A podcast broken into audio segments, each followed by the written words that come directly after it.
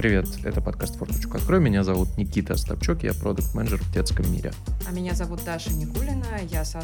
не сооснователь, а я основатель маркетингового комьюнити Quality. Этот выпуск создан при поддержке сервиса Буду, место, где таланты из IT и Digital находят свои команды мечты. И сегодня мы снова обсуждаем э, разные темы из IT и маркетинга, но больше маркетинга. И у нас в гостях офигенные ребята, мои друзья из Норм-агентства, Антон Меляков, который смог приехать к нам в студию. Антон, привет. Привет, ребята. И Виктория Аргашева, которая к нам в студию приехать не смогла, потому что у нас телемост Москва-Дилижан. Ну, очень хотела. Вика, привет. привет, привет, спасибо, что пригласили. Да на здоровье.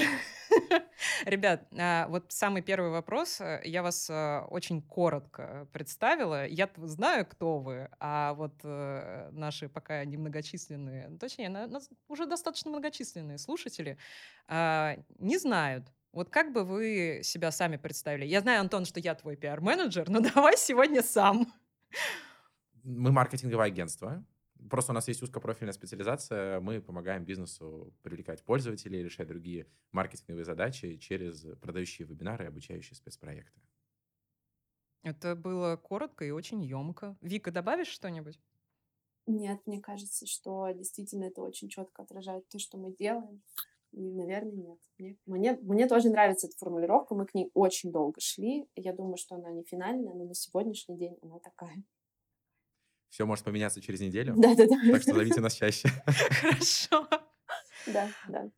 Ладно, у нас тут э, мы часто говорим про карьеру, и очень хотелось бы спросить, вот как вы начинали, э, сейчас вы офигеть, ну, вы сооснователи маркетингового агентства, а как вы начинали? Давайте начнем с Вики, наверное. Моя первая официальная стажировка. Дело в том, что я училась на факультете журналистики, а там обязательно проходить каждое лето стажировки, и мне кажется, что это самое полезное, что может дать тебе университет, это заставить тебя проходить стажировку потому что иначе тебе не поставят какой-то зачет или тебя там не переведут на следующий курс по какой-то причине. Поэтому после первого курса я пошла в информационное агентство, я собирала новости Якутии, я собирала новости Севера России, это была моя задача. Это была моя первая удаленная работа на тот момент, и в какой-то момент, потому что было лето, мне было 17 лет, я уехала делать ремонт э, к друзьям в Химках, и мне пишет на тот момент моя руководительница Виктория, вы не активны, вы пропадаете. А мне в 17 лет было вообще непонятно, чего она хочет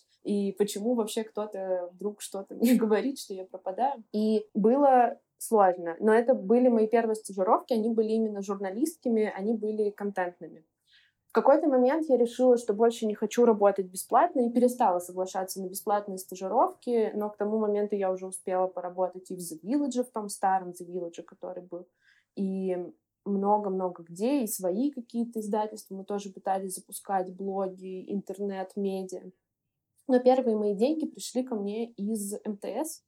Меня взяли на летнюю стажировку, я довольно долго стажировалась, параллельно получала диплом и делала внутрикорпоративные медиа как главред. То есть у меня была стажировка в внутренних коммуникациях, было лето, и все по очереди уходили в отпуска и ставили меня на свои должности. И вот дольше всего был отпуск у Оксаны. Оксана была главредом внутрикорпоративного медиа. Собственно, я стала главредом внутрикорпоративного медиа на время ее отпуска. Это были мои первые уже деньги за работу. Ого, Блин, прикольно. Тот момент, когда я о своем бизнес-партнере узнаю что-то новое во время подкаста. Я еще листовки... Да, да, да, да, да. Я еще раздавала листовки на Китай-городе. Я думаю, что это тоже Антон не знал. Или, может, я рассказывал какой-то момент. Я догадывался. Да. Мне кажется, в целом где-то один из четырех человек обычно в компании раздавал листовки когда-то давно. У всех первая работа, вот самая-самая первая, она какая-нибудь вот такая. Ну, у меня... Я продавала книги. А, я занимался промышленным альпинизмом. Окей. Ты победил.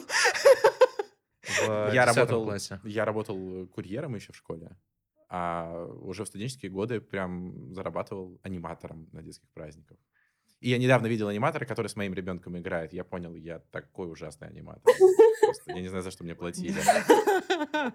Аниматор душнило был. Блин, у меня, кстати, первые деньги вообще с неожиданной работы были. Это, это была не журналистика. Я, я работала моделью.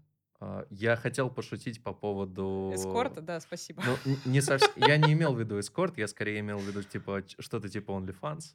Но тогда не было OnlyFans. Да, тогда не было OnlyFans. Попробуйте оттуда деньги просто... сейчас вывести, так что OnlyFans, да. Дело такое губительное. Блин, а подскажи, пожалуйста, как вывести? Вдруг там у меня что зависло? Крипта, крипта. Все, все в крипту.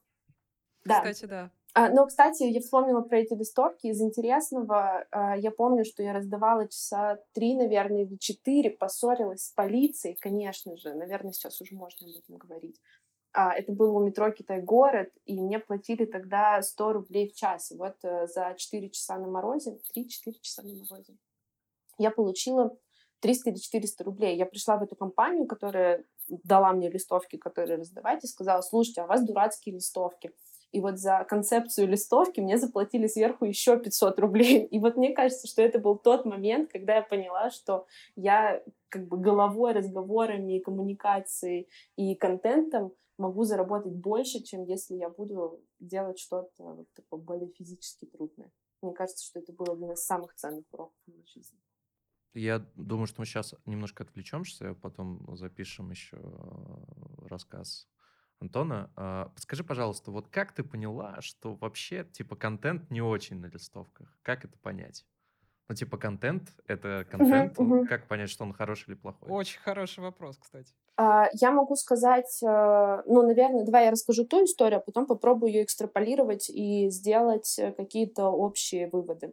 Дело в том, что это был, э, была служба, не служба, это был такой сервис по эзотерике. В общем, это была гадалка, которая сняла себе офис на Китай-городе, и они сделали такую листовку, там была какая-то рука, потому что это хиромантия, вот можно, в общем, приходить, тебе погадают. Но дело в том, что на Китай-городе огромное количество церквей. И люди, которые выходят, я никогда раньше этого не замечала, но вот... Э, там еще синагога есть. Да между прочим. И, по-моему, даже католический есть. Да, да, да, да, да, да, там есть, во дворах. Есть. Ну, в общем, там много, так как это центр Москвы, там действительно очень много а, каких-то религиозных а, построек, давайте так назовем. Но когда взрослые люди выходят из метро Китай-город, огромное количество из них крестятся.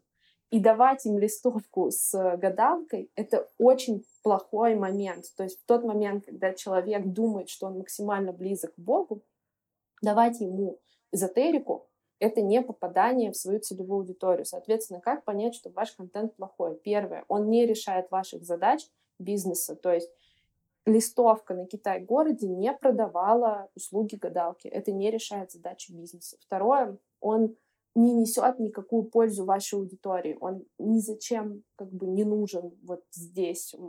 у аудитории нет причины брать вашу листовку, смотреть ваш контент, слушать ваш подкаст. Нужно давать там какую-то пользу. Там должна быть какая-то максимальная такая мякотка практики или изменения жизни.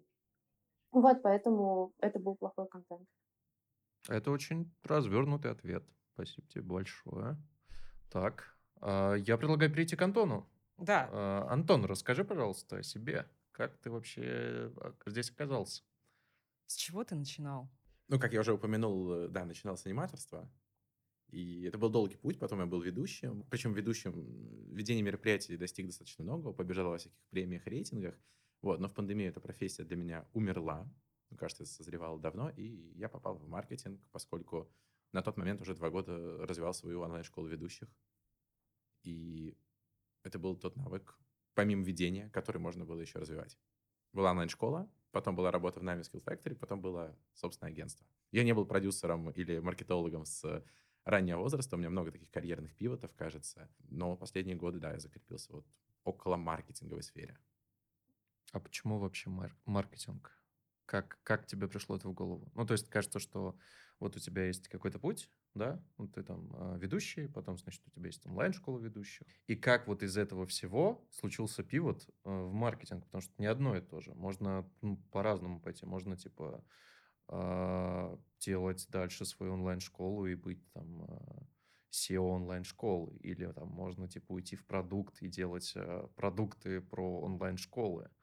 Можно вот уйти в маркетинг. Как так получилось? Ну, когда ты делаешь э, свою онлайн-школу, когда ты SEO онлайн-школы, ты по факту делаешь один и все. Chief Everything Officer. Маркетинг, поскольку ключевая функция, без нее ничего не будет э, происходить, и школа не будет существовать. Понятно, что я занимался в первую очередь маркетингом, а во вторую очередь продажами, наверное, в третью очередь продуктом. Вот, ну, в таком порядке, просто с разными приоритетами. Вот, когда я работал ведущим, было примерно, на самом деле, то же самое. Мне много приходилось заниматься маркетингом самого себя, поскольку у меня не было команды, я был один. Э, я регулярно продавал, один на один, встречался с людьми и продавал свои услуги. Вот, и поэтому кажется, что маркетинговыми продажами я занимаюсь, может быть, неосознанно, достаточно давно. Ну, ты просто это так не называл. Не называл, даже не осознавал, и много делал по наитию. И то, когда и где я учился маркетингу там, или продажам, все было слишком серьезно в книгах или в тренингах, там, нежели в продаже себя как ведущего. Можно ли сказать, что тебя учила улица? Меня учили клубы и корпоративные залы. А, вот так. А, ну что ж, мне кажется, мы познакомились. А давайте про контент-маркетинг. Очень интересная история. А, я вообще ничего не понимаю. Ну, типа, что это? Это маркетинг, это контент, как они вот между собой связаны, почему вот э, есть отдельное направление, которое так называется и которое вот позиционирует себя как направление, которое занимается контентом и маркетингом, или маркетингом, простите мне мою неграмотность, пожалуйста. А, расскажите, пожалуйста, что это вообще такое? Можно и так, и так, и маркетинг, и маркетинг. Я знаю, потому что по-русски правильно так, а по-английски сяк. Да. А, мне кажется, Вика ответит на этот вопрос лучше.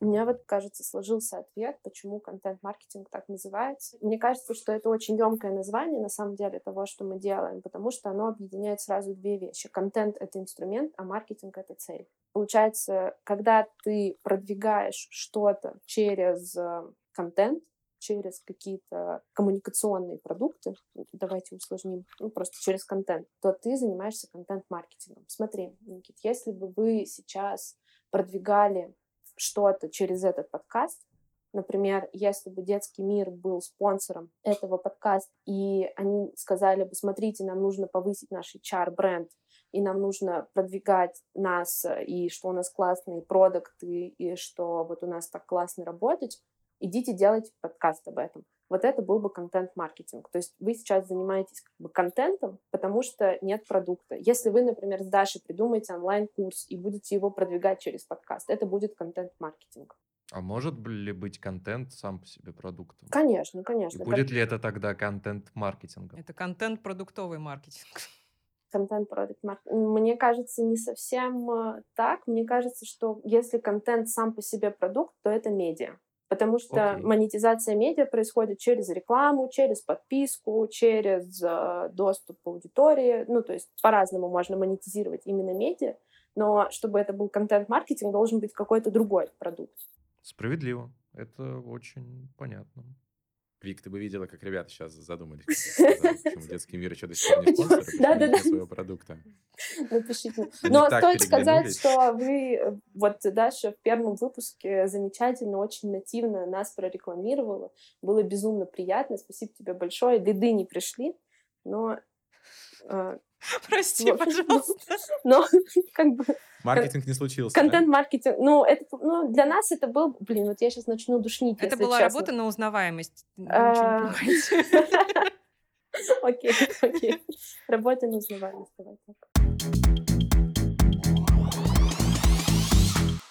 Я, кстати, в тему про э, продолжение твоего ответа хотела спросить. Вот э, как раз на примере норм-агентства, а, вот у вас есть свои контентные продукты, но при этом вы делаете контент-маркетинг. И я вот просто хочу э, расширить, а потом скажешь, э, я права или нет.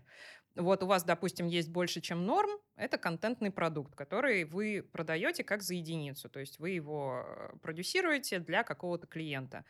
Сам по себе он является контент-маркетингом, потому что он а, работает на продвижение услуг агентства. И при этом вы еще делаете, помимо контентных продуктов, контент-маркетинг для клиентов.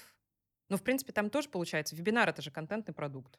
Э, ты вообще не представляешь, насколько ты близка к тому, что происходит у нас на внутренних планерках, и то, как мы стараемся ровно теми же словами, ровно то же самое разобрать. А что мы вообще делаем, а где из нашей деятельности это продвижение наше, а на какие цели вообще все это должно влиять. У нас обычно Антон отвечает за то, что подождите, подождите. Этот брейншторм, конечно, замечательный, но это точно ведет нам, нас к нашим целям. И тут действительно есть большой соблазн в создании контента уйти только в создание контента и отказаться как бы от контент-маркетинга, забыть про вот эту пристройку маркетинга. У нас, как у норм-агентства, есть продукт. Наш продукт — это клиентский сервис, B2B продукт, э, услуги агентства. Они продакшн, консалтинг, Антон, помогай мне рекламировать нас, пожалуйста, что еще мы умеем. Усиление команд. Тренинги, аудиты. Да-да-да. А, корпоративы, там, танцы. В общем, да, Это в общем, в общем все... Тамада.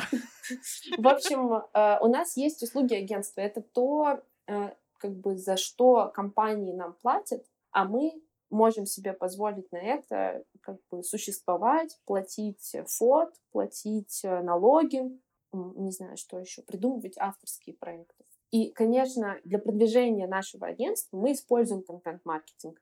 До недавнего времени мы его использовали сильно меньше, о чем очень сильно грустили, потому что мы по факту были сапожником без сапог. То есть мы там Тинькофф э, бизнес это делаем, Зигмунду это делаем, а сами себе не делаем. Неправильно, некрасиво получается. Но дело в том, что контент-маркетинг э, в продакшене штука дорогая, вы, вы тоже подкаст записываете. Вы, наверное, знаете, что и монтажеру надо заплатить, и студию арендовать, и технического специалиста хорошего найти, а не абы кого. И это все деньги, живые деньги. Поэтому мы делали контент наш авторский меньше. Сейчас мы научились э, его делать, сместили в эту сторону фокус, и мы действительно делаем авторские проекты. У нас был больше, чем норм. Это серия прямых эфиров, где мы искали улучшайзеры, где мы говорили тоже про маркетинг с разными специалистами, приглашали их. И сейчас мы запустили, вот буквально вчера закончили проект, который мы назвали «Кодекс этичного контента». Мы на протяжении трех недель последних, это было связано с мобилизацией, если честно, а, собирали разных гостей, нейрофизиологов, философов, журналистов, а, маркетологов, предпринимателей и спрашивали у них, во-первых, что изменилось за последние полгода в коммуникации, а во-вторых, что делать-то вообще, на что опираться, как принимать решение о том, что проект надо остановить, а проект надо продолжить. И это тоже у нас не было цели продвигать агентство и продавать, и, знаешь, прогревать и вот эти вот все истории бизнесовые. У нас была цель разобраться. Но через это мы видим, что мы продвигаем там бренд агентства, мы заявляем о том, какие у нас ценности у самих. Для нас это тоже важно. То есть это скорее был контент, нежели контент-маркетинг. Ну, разные проекты мы действительно делаем.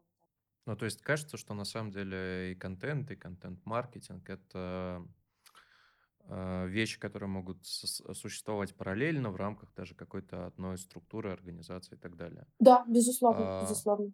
Да, вот у меня такой вопрос. Расскажите, пожалуйста, э, как вы познакомились и как вообще решили, что у вас появится какое-то агентство свое?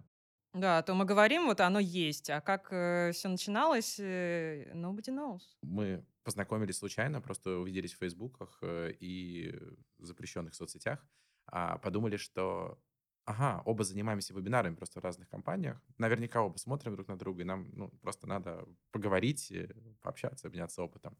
Это было где-то в апреле 2021 года. А потом мы созвонились, э, и я хотел Вике предложить совместно участвовать в агентских проектах, ну, просто проекты, где мы делаем вебинары за деньги. А Вика такая говорит, а я вообще это агентство хочу делать. А я не, даже не думал, что это, ну, словом агентство это можно называть. Как все серьезно. Ну, обменялись просто своими нововведениями. Я искал себе проект, а Вика сказала, даже не надейся, я проектом не буду, только партнером. И я такой, ну да, хорошо. Ну и, короче, так сложилось, что в этот же день к нам э, пришел э, первый клиент, и я Вике говорю, Вик, ты в деле? Ты еще спрашиваешь? Конечно, да. Это был SkyPro, э, внутренний стартап Skyeng, и мы довольны, с улыбкой до ушей, вообще незнакомые, э, в один день вписались в проект. А, иногда говорим, что сдались в рабство на месяц, поскольку очень много там работали. Вот, но именно так вот случилось агентство. Вик, ты со своей стороны также это запомнила? Мне кажется, что очень близко к этому. Да, мне кажется, что тут, наверное, вывод, который можно делать, что неважно, как вы называетесь, а важно, что вы делаете, и вообще можно сидеть просто в красивом парке и думать, ну все, теперь я консультант. Но кажется, что бизнесом вы становитесь э, с первыми деньгами. Я как-то для себя вот так это формулирую, что как только пришли первые деньги, тогда вы агентство, и тогда вы бизнес, или тогда вы, не знаю, предприятие. Я еще, знаешь, как, угу. знаешь, какую еще, еще мораль вижу в этом э, вывод? Ну, будьте открыты возможностям. В том плане, что и ты могла сказать, типа, да ну, с каким-то левым непонятным чуваком делать бизнес. Я мог сказать то же самое, вот. А мы просто, ну, типа, а давай. Да, мне кажется, чем больше амбиций, чем, тем, чем больше риск, тем больше потом вообще удовольствие от того, что происходит. Я так понимаю, вы вообще организовали вот свое агентство а, вот в, в тот момент, когда там еще были всякие ковидные ограничения, вот это все дела. Но мы виделись в офлайне, я помню, и нам ничего не мешало. Угу. А вот ну, ребят, подскажите, кажется, что вот у любой компании, у любого продукта, ну, ваше агентство тоже своего рода продукт, есть, э, ну, какие-то стадии развития, стадии роста, а, и как вы через э, них проходили, как вы вообще их видите, на какой стадии вы находитесь сейчас, что вы видите, что будет дальше, какой у вас вижен вообще развития своего? Вик, расскажешь? Какой хороший вопрос, какой сложный. Э, как мы проходили трудности с э, болью, слезами? Ну, стоит начать, что мы точно все начинали ну, с такой самозанятости. Мы первые проекты ну, делали полностью сами, у нас не было команды. Она появилась месяца только через 3-4.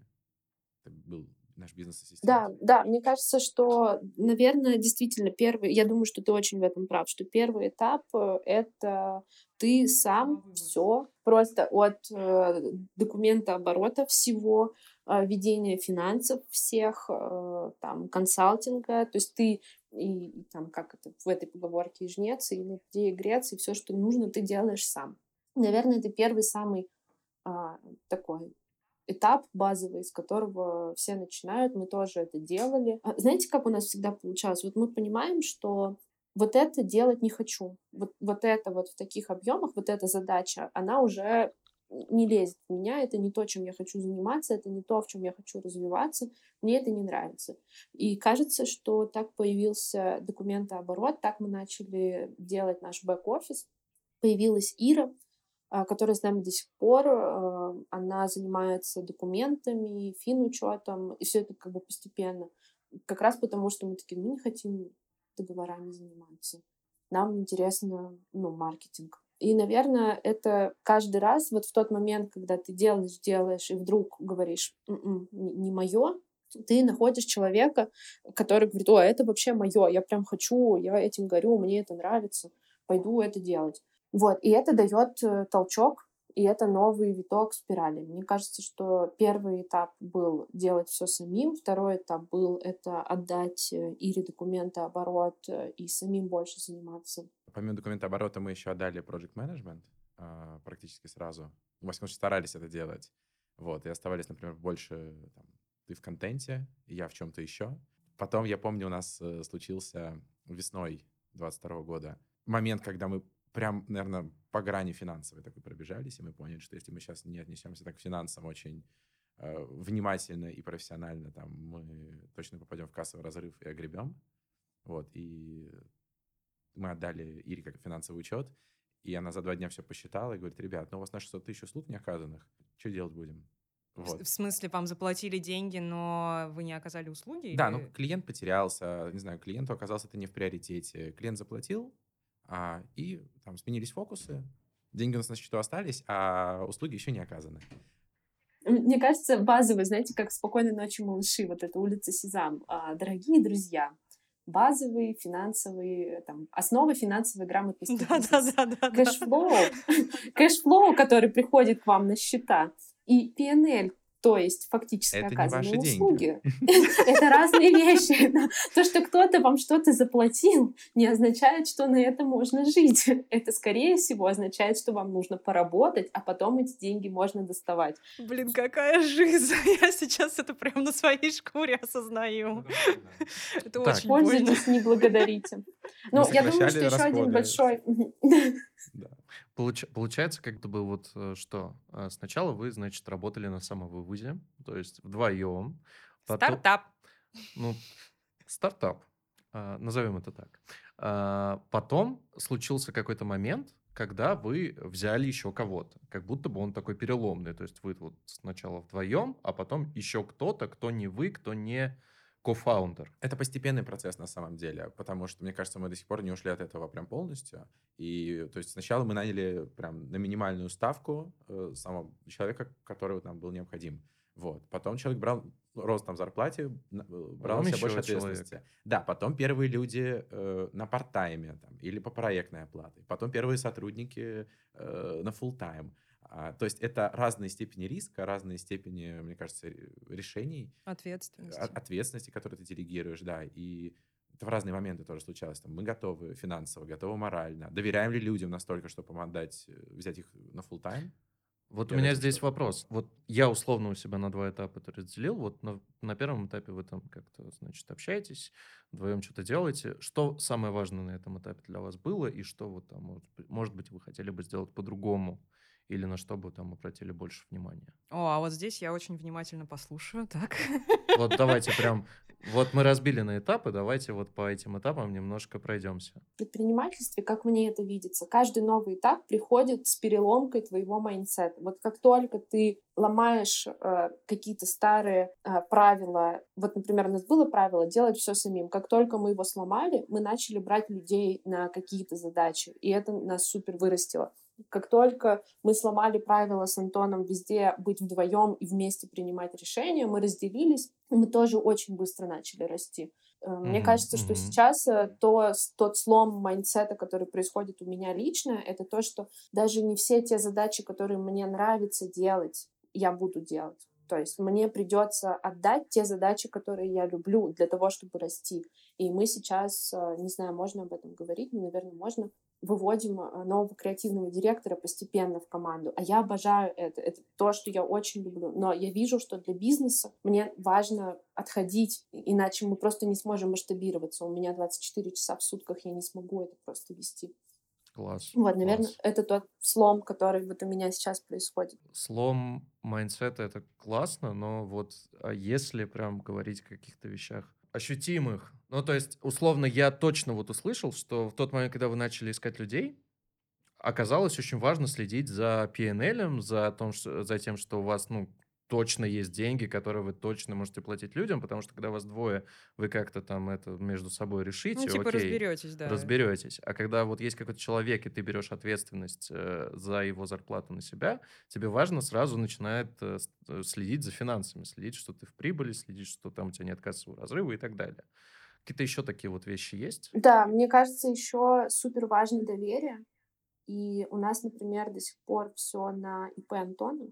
И по большому счету, ну, в общем, я очень незащищенная, давайте так, с этой точки зрения ситуации.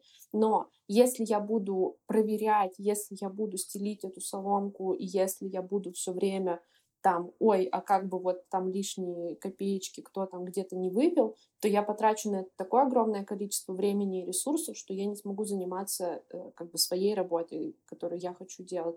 Мне кажется, что на первых этапах безумно важно доверять. Это по ощущениям, это было просто падением в какой-то бассейн, в котором ты не знаешь, есть вода или нет. Либо ты поплывешь, либо ты разобьешься. Вот, ну, мне в жизни очень повезло, и мы поплыли. Я думаю, что бывают разные ситуации в бизнесе, особенно деньги людей портят. Я думаю, что вот, можно было упасть очень больно в этом. Но я не жалею. Может быть, если бы там что-то было, то я бы пожалела и сказала бы, что так не надо. Но сейчас я вот не жалею, думаю, что это очень важно довериться, доверять команде, доверять людям рядом. И если что-то некомфортно, то прекращать работать с этими людьми. Уже много раз мы на этом обжигались, что надо было раньше прекращать какие-то рабочие отношения. Вика ни разу за полтора года не залезла на банковский счет. Я ей прислала приглашение, она не приняла его. Возможно, она морально не готова была увидеть, Но когда мы, нач... как, когда мы начинали, я спрашиваю, Вика, как так, ну, там, без договора, там, деньги приходят, вот, как ты вообще так доверяешь? Она типа, слушай, ну обманешь ты меня, и что, это цена твоего слова, что ли? Это очень сильная фраза. Ты что, не мужик, что ли? Это, это очень сильная фраза, честно. То есть, э, как бы у меня не было мыслей, но после этой фразы ты понимаешь, блин, офигеть, тебе доверяют, это очень дорого стоит. А, я тоже должен сказать, что я абсолютно согласен про доверие, потому что у нас есть ну, зоны ответственности свои, и там есть зоны ответственности, где там, я полностью доверяю Вике. И там, я точно знаю, что, не знаю, она спать не ляжет, э, пока там какой-то момент э, важный не будет решен. Вот. И раз я заговорил про зону ответственности, мне тоже кажется, что это очень важный момент. С самого начала, даже когда мы вдвоем делали какие-то задачи самостоятельно, мы четко договаривались, кто за что. Это очень сложно. Мне кажется, иногда, ну, стартап все время такая движущаяся структура, и там постоянно что-то меняется, что-то происходит, э, и сменяются фокусы. Но это очень важный момент. И, наверное, мой инсайт последних э, месяцев — это то, что ну, важно четко разделять зону ответственности, важно четко помнить про свою зону ответственности, как бы не хотелось уйти в какой-нибудь pet project, э, как бы не хотелось пойти там заниматься чем-то, на твой взгляд, важным, хотя не факт, что это так. Вот. С тех пор мы чаще стали спрашивать себя, а к чему это все ведет. Ну, то есть... Чтобы что? Прекрасный чтобы, вопрос. Чтобы, чтобы что? Ну, то есть, если на самом деле резюмировать, то получается, если ты делаешь какое-то свое дело, а, во-первых, будь готов к тому, чтобы, э, что у тебя все время будет какой-то слом mindset а, все время какие-то новые обстоятельства, тебе нужно под них адаптироваться. Во-вторых, а, будь готов к тому, что как только там к тебе приходят какие-то люди, которые не ты, за которых ты берешь ответственность, тебе, в общем-то, очень важно с финансовой точки зрения оправдывать свое существование.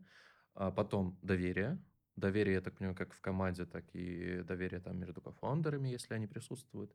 И э, делегирование и понимание зоны ответственности, кто за что отвечает, кто что делает. Вершина всего этого — это просто понимание, зачем мы это делаем, чего мы хотим вообще добиться. Это очень сложный вопрос. Но ты правда. Мне кажется, тут супер важны амбиции, что ну вот у нас с Антоном очень долгое время в переписке было закрепленное сообщение, где мы поставили ну, абсолютно невыполнимую цель, она финансовая. Как бы есть что-то, что, ну, в общем, какая-то большая, высокая цель, к которой вы идете, а, которая вас самих драйвит, которая вас самих смешит, то есть понимать, что это все не только процесс, но еще какой-то результат ради какого-то будущего, да, чтобы что, чтобы вот оно всегда было перед глазами это, чтобы что.